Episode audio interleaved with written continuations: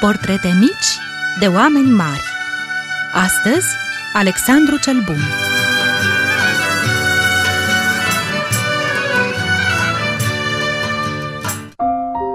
Bun găsit, dragi prieteni! Ați observat că numele oamenilor arată de multe ori personalitatea lor? Știți de sigur că mai toate numele au o semnificație. De exemplu, Maria înseamnă copil dorit. Ioan înseamnă binecuvântarea Domnului.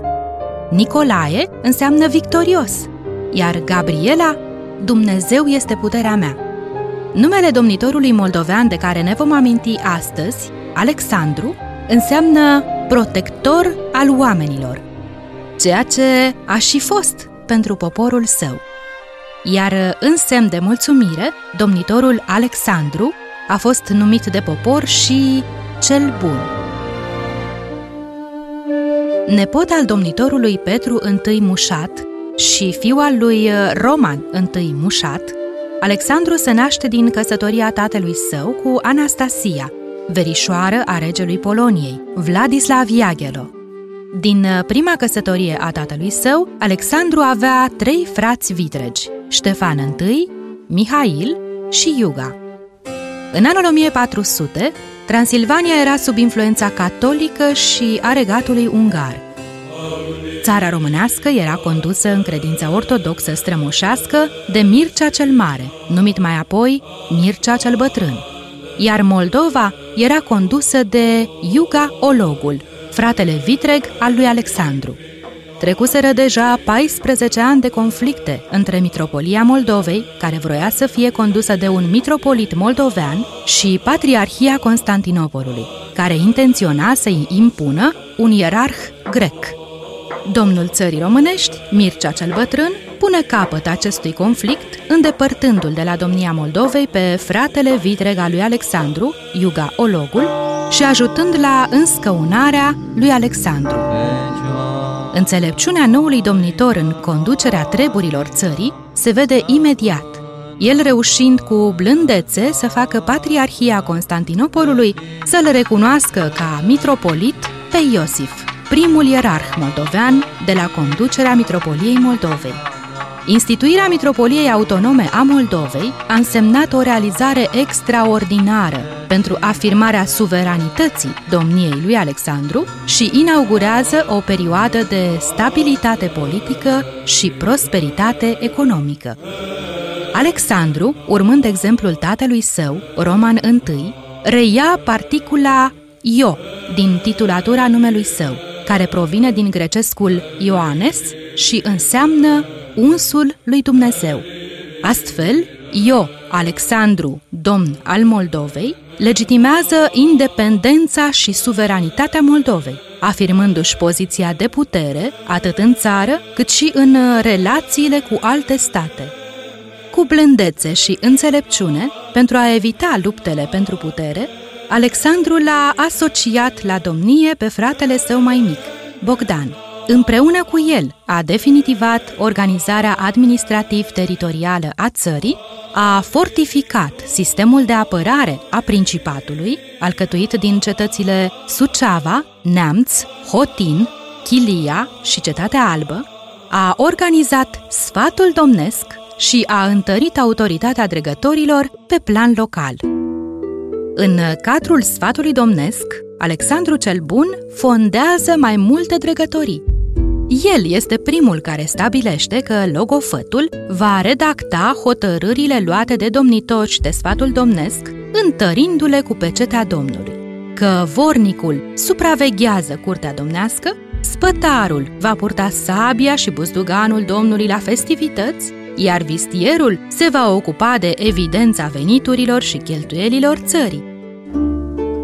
Perioada de liniște a domniei lui Alexandru cel Bun a permis dezvoltarea economică a târgurilor Moldovei, mai ales că acestea se găseau pe importante drumuri comerciale către nordul și centrul Europei.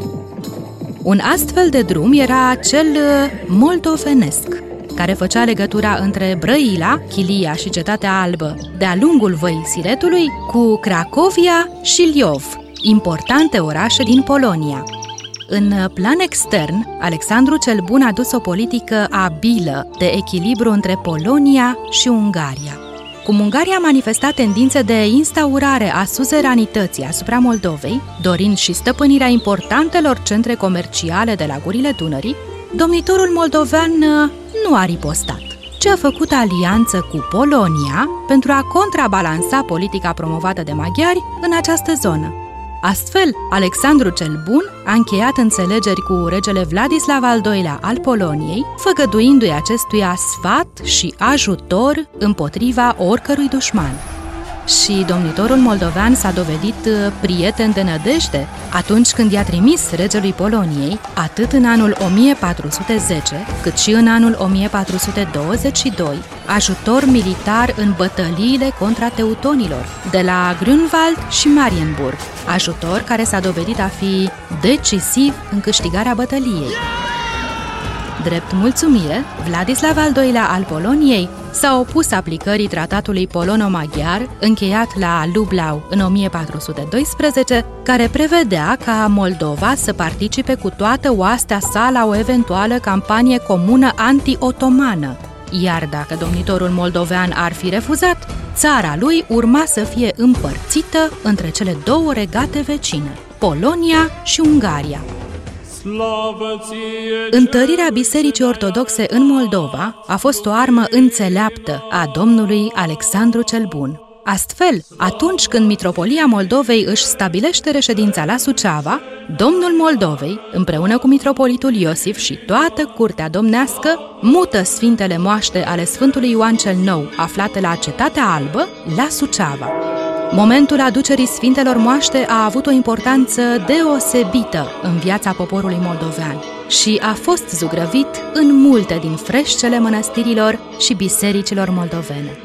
Iar moaștele Sfântului Ioan cel Nou de la Suceava au apărat în numeroase rânduri pământul Moldovei de asuprirea năvălitorilor străini. Sfântul Ioan cel Nou fiind considerat de popor ocrotitor a toată țara Moldovei. Tot astfel, și românii din Moldova, în vremuri de bejanie, în timpul primului război mondial, au ocrotit Sfintele Moaște, transportându-le la Viena și adăpostindu-le în paraclisul ortodox român de acolo, până la sfârșitul războiului, când le-au adus înapoi în Suceava cu mare bucurie. Alexandru cel Bun, cel care avea să fie bunicul lui Ștefan cel Mare, se stinge din viață în anul 1432 și este înmormântat în Biserica Mănăstirii Bistrița din Neamț, critoria sa de la 1406, pe care a înzestrat-o cu sate, moșii și odoare scumpe. Iar uh, mai târziu, nepotul său, Ștefan cel Mare, îi va construi și o clopotniță, pentru ca sunetul blând al clopotului să aducă mereu aminte de faptele pline de înțelepciune ale domnitorului Alexandru cel Bun, domnul Moldovei.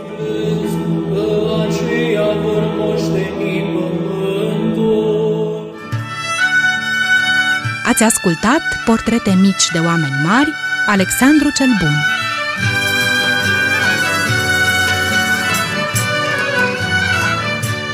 Au adunat toate acestea privind prin sufletul timpului cu dragoste și bucurie ale voastre prietene Lelia și Dana. Și de v-a plăcut, vă așteptăm din nou cu o altă poveste mică despre un om mare. Să trăiți frumos!